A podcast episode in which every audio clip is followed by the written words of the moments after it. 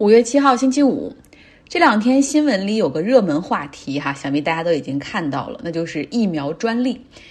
呃，有呼吁说，为了拯救全人类，疫苗的专利保护期应该被免去，让全球所有的这种疫苗工厂都可以生产已经成熟有效的那些疫苗，这样就能彻底的解决疫情的问题、疫苗产能的问题。那么制药公司是坚决反对，他们雇了大量的说客在美国和欧盟活动着。主要的论点就是说，这将是一个威胁到未来制药企业创新动力的危险先例。他们也坚持认为说，取消疫苗专利将无法帮助解决疫苗短缺。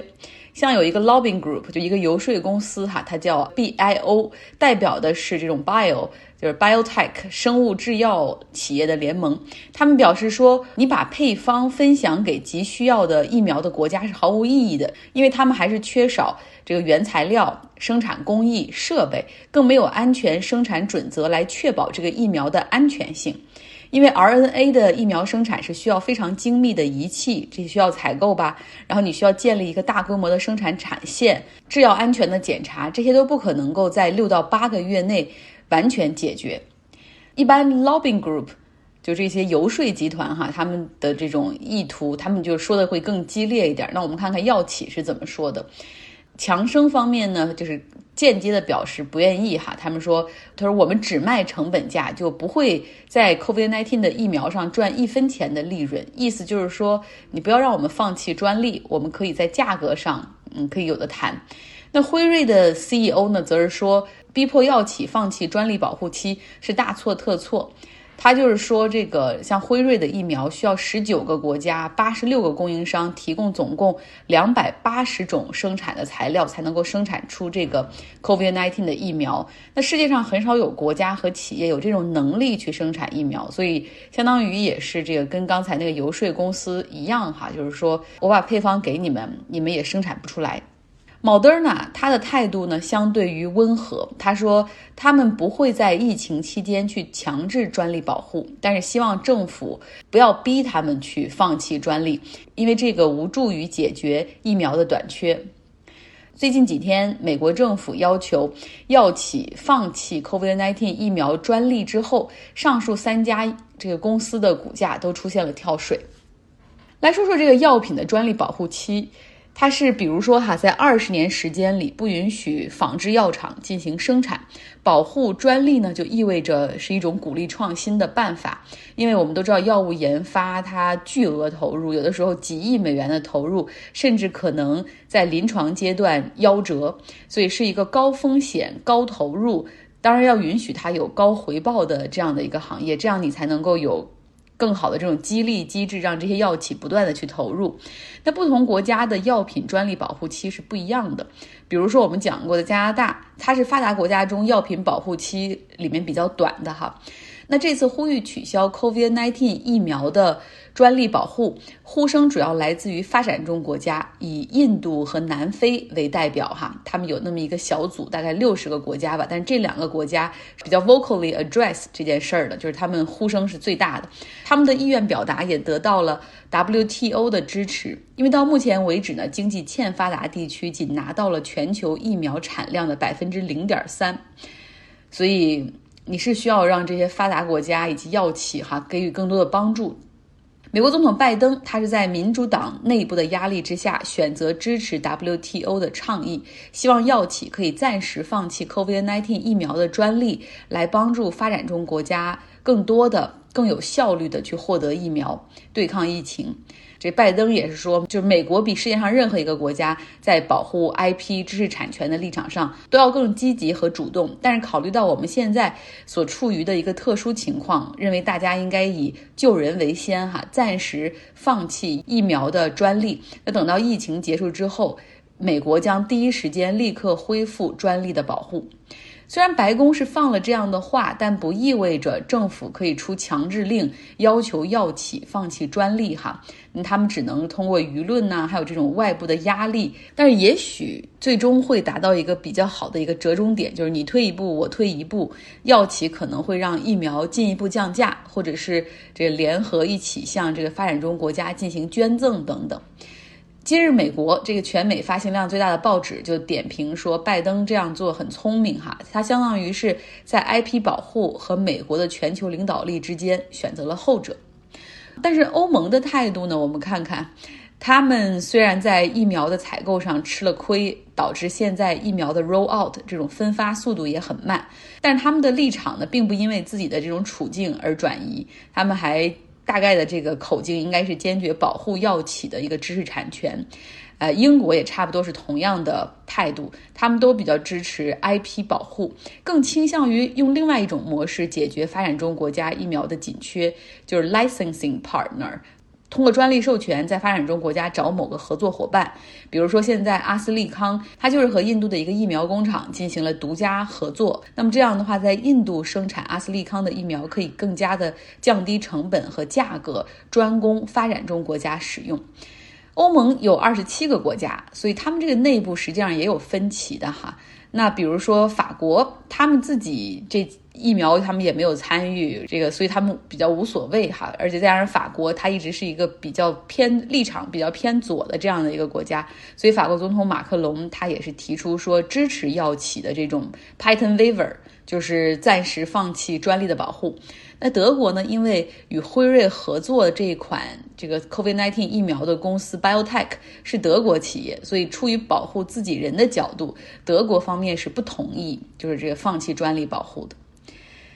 多说一句吧，辉瑞和 BioTech 哈，虽然他们是坚决反对政府强制他们放弃专利保护，但是他们现在却在另外的一个大事件上在做企业的公关和宣传，就是他们将对参加东京奥运会的所有运动员以及这种各国奥委会的官员进行疫苗的捐赠。根据东京奥组委的计划，就是所有的人，外国人到时候来到东京之前，都必须已经完成了两针疫苗的接种。但是你知道，很多国家其实现在根本就没有那个条件，或者是没有根本就没有这个疫苗。所以辉瑞表示说，他们会给这些要参加奥运会的、要去东京的人捐赠疫苗。辉瑞的 CEO 这会儿也变了脸哈，很自豪说可以给。奥运会多一份保障，很自豪可以以这种方式参与到奥运会之中，啊，什么这些运动员们努力了这么久，就是为了这个在奥运会赛场的这一刻，然后希望他们的疫苗能够确保东京奥运会顺利召开。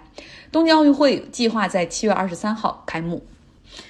美国呢，五月一号开始在阿富汗进行了撤军，为了防止撤退过程中遭遇到塔利班的突然袭击，他们还在撤军的同时先向。阿富汗增派了额外的安全部队，为的是保护撤离。别看哈，这个美国和北约的驻军已经开始在撤退了，但是塔利班方面还是很不高兴。他们认为美国并没有遵守之前谈好的和平协议，啊，在五月一号之前完成撤军，而是要拖到九月。十一号就是九幺幺事件纪念日之前完成撤离，他们认为美国基本上就是属于违约了，所以他们也不会遵守之前签好的和平协议中的条款，不能承诺不对美军和北约部队进行袭击。但是这种态度，美国基本上就听不见，就只要你真的别打我，你怎么威胁我都无所谓，我就是要撤走了。就在上一周，一次汽车炸弹袭击发生在。阿富汗的拉格尔省造成三十人死亡和一百一十多人受伤，很多的遇难者是小学生。好了，昨天说了要花每天花一点时间讲讲芝加哥哈，那么就讲一讲美国这个国家大部分的地名都非常没有创意，有一部分的地名来自于欧洲，比如说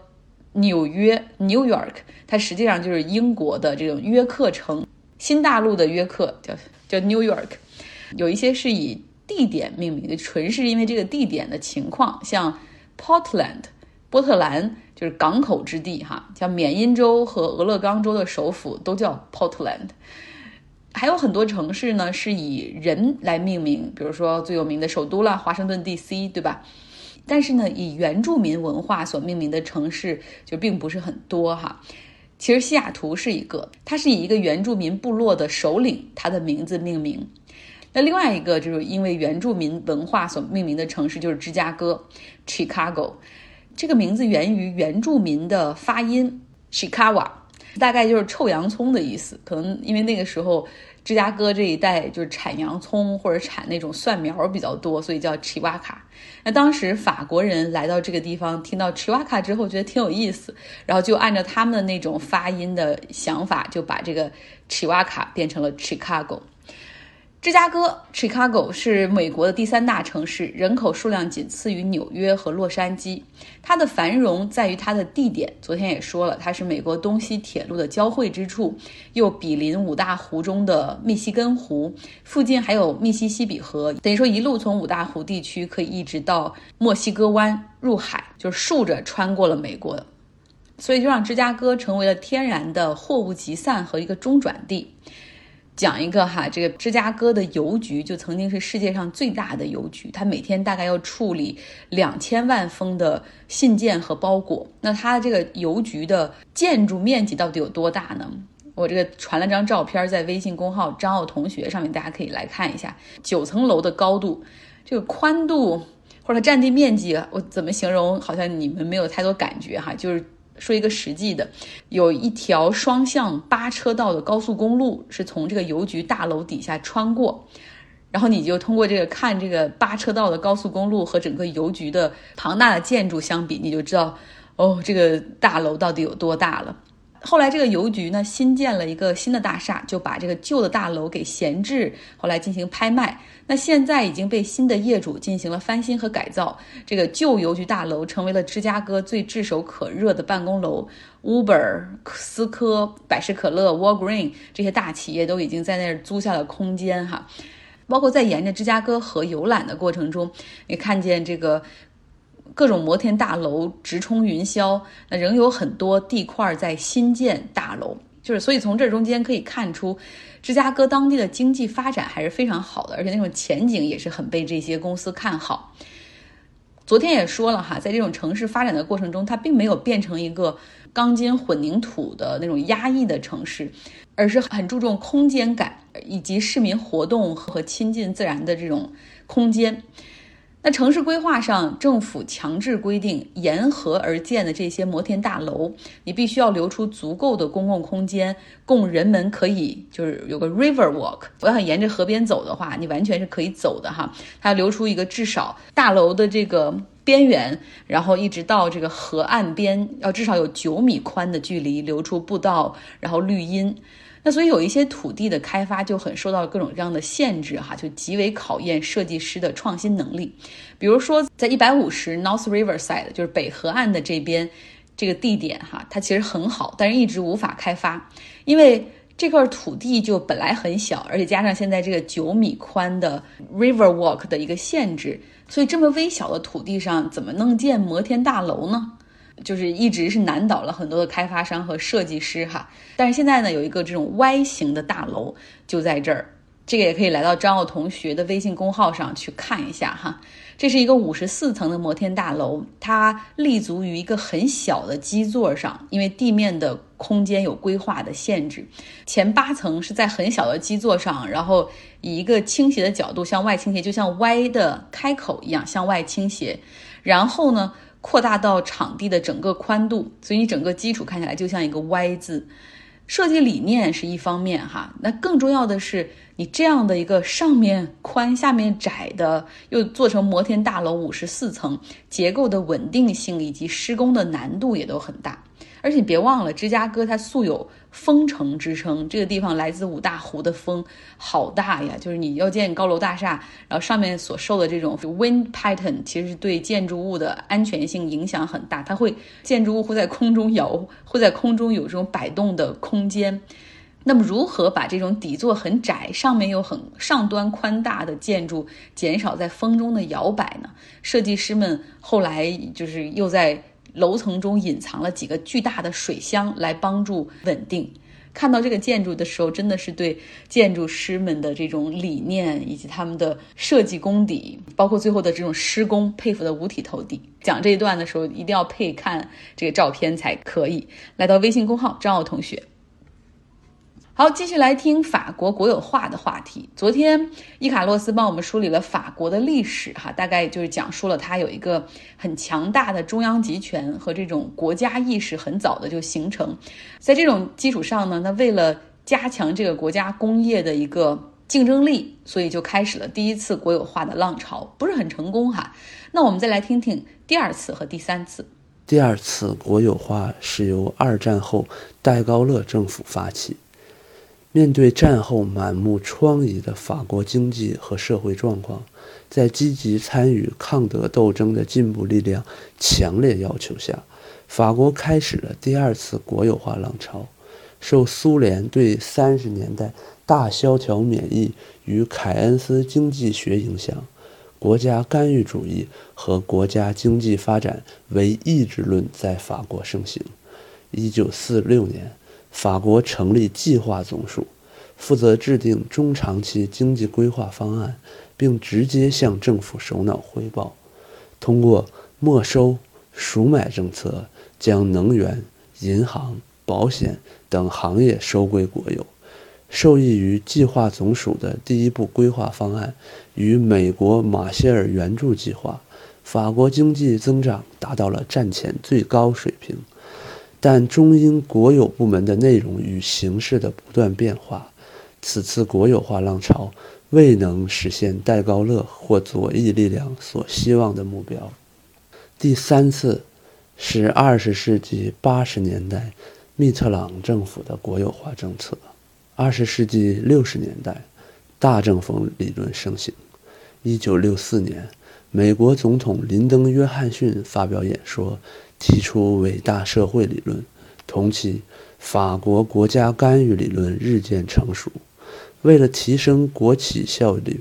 增强欧洲经济一体化进程中法国企业的竞争力，法国经济政策转向了追求效率与公平、强调产业与区域协调发展阶段。然而，1973年，第一次石油危机爆发，法国社会。开始思考政府调控失灵的问题。第二年，曾先后在戴高乐和蓬皮杜政府担任财政部长的德斯坦，成为法国第五共和国的第三任总统。力主多极论的德斯坦反对国家干预的扩大，主张限制经济规划作用。一九七九年和一九八一年。新自由主义神学的信徒撒切尔和里根相继上台，在一个八十年代小政府理论如火如荼的时代，一九八一年五月，击败德斯坦的社会党人密特朗上台。与德斯坦截然相反，密特朗支持国家实行强有力的干预，将国有化作为经济行动目标。一九八二年二月十一日。密特朗政府颁布了国有化法令，形成法国有史以来第三次国有化高潮。与前两次国有化浪潮不同，此次国有化的对象主要是垄断集团和新兴工业部门。而作为社会党人的密特朗，希望通过政府国有化实现双重目标：一方面，解决在两次石油危机冲击下。国内严重的经济危机，另一方面，希望把国有化作为变更经济和社会结构的手段，实现法式社会主义。在第九步规划方案的推动下，国家直接或间接控制近四千个企业，一百二十九家银行。但随着简政放权的推行，参与经济决策角色数量的增加。国家指导经济的权力受到削弱。一九八六年，密特朗为首的左翼政党失去了议会多数席位，右翼反对派领导人希拉克成为政府总理。以希拉克为首的右翼推出一系列新经济政策，其核心就是把国营企业重新私有化。法国大规模国有化政策。从此逐渐淡出了历史的舞台。二零零六年，计划总署被撤销，原主体变更为法国战略分析中心。二零一三年再次更名为战略愿望总署。纵观三次法国国有化浪潮，法国特色的国有化结合历史传统与实际，充满哲学与人文思考。一九六五年，法国经济学家马赛发表《计划亦或反盲目性》，提出了计划市场二元调节理论。马赛认为，人类的命运是集体的命运与独立的个体命运的组合。个人只有在利益均等中，才能获得最大利益。时至今日，历经希拉克、萨科齐等右翼总统的法国，从未出现大规模私有化运动。最后，给大家读一条旧文：二零二零年三月十七日，据路透社报道。法国经济与财政部长布鲁诺·勒梅尔表示，法国政府准备使用一切手段去支持受新冠疫情冲击的大型企业，必要时，包括将其国有化。非常感谢伊卡洛斯的梳理啊，戴高乐、密特朗这一下子两个法国总统的前前后后就这样串起来了。所以有的时候我经常想，希望大家更多的读书哈。然后，比如加入我们的读书俱乐部，因为你经常会通过一点就开始进行了延伸的阅读和延伸的思考，而且一起读书有什么好处呢？就是可以聊一聊，交换意见，相互启发。同时，我们会把一本书拆分成不同的这种 milestone，就像比如四章、五章这样一个，根据它的脉络有一个节点，类似于每周打卡，督促你可以看完。而最重要的就是。在骂骂咧咧、几乎要放弃的时候，然后相互之间的这个带动，包括查缺补漏，会帮助你把这个书可以读完，而且最终是取其精华。像《大而不倒》这本书，说实话，里面有非常多的人物，很专业的金融知识，一度我都要崩溃了。你想，这里面有那么多家、十家银行，还有很多机构。还有政府里面的人，然后他们每一个机构里又有自己的，就是各种 C level 的这种 officers，然后还有他们的律师，还有他们的外部律师，我真的是一度很崩溃，想扔到一边不想看了。但是就因为大家一起承诺了要看一本书，然后每周要聊一下，有这么一个 commitment，所以就坚持看下来了。相互聊的这个过程中，又会发现很多忽略的部分，嗯，所以很有意思。提前预告一下哈，我们下一本即将开启要读的这本书是了解一下我们的邻国日本。这本书的名字叫做《日本权力结构之谜》。你看日本这个国家很有意思，它基本上那种官僚都快世袭制了，前任首相的外公是首相。前任首相的弟弟也在内阁中当大臣。我们需要了解一下他这种权力的结构是怎么样的。还有包括日本大的财团也很多，而且几乎涉及到这个很多产业，衣食住行，甚至重工业、军工业、金融等等。他们之间还互相参股，就相当于是这些所有的公司，呃，不止不是竞争的关系，而是表兄弟，就是远房亲戚的关系。记得吗？我们以前说过哈，这个欧美的这些投资者不愿意碰日本公司的，因为永远不知道你走进的是一个什么局哈。另外呢，在严重老龄化的今天，日本也急需要做出改变，比如说提振百姓对未来的一个希望，再比如说要开放外国移民的引入。那么这本书里面可能都会把我们上述的问题一一做一解答。好了，今天的节目就是这样，希望大家有一个愉快的。周五，我知道周六你们很多人是要上班的，我只能说辛苦了。我们下周一见。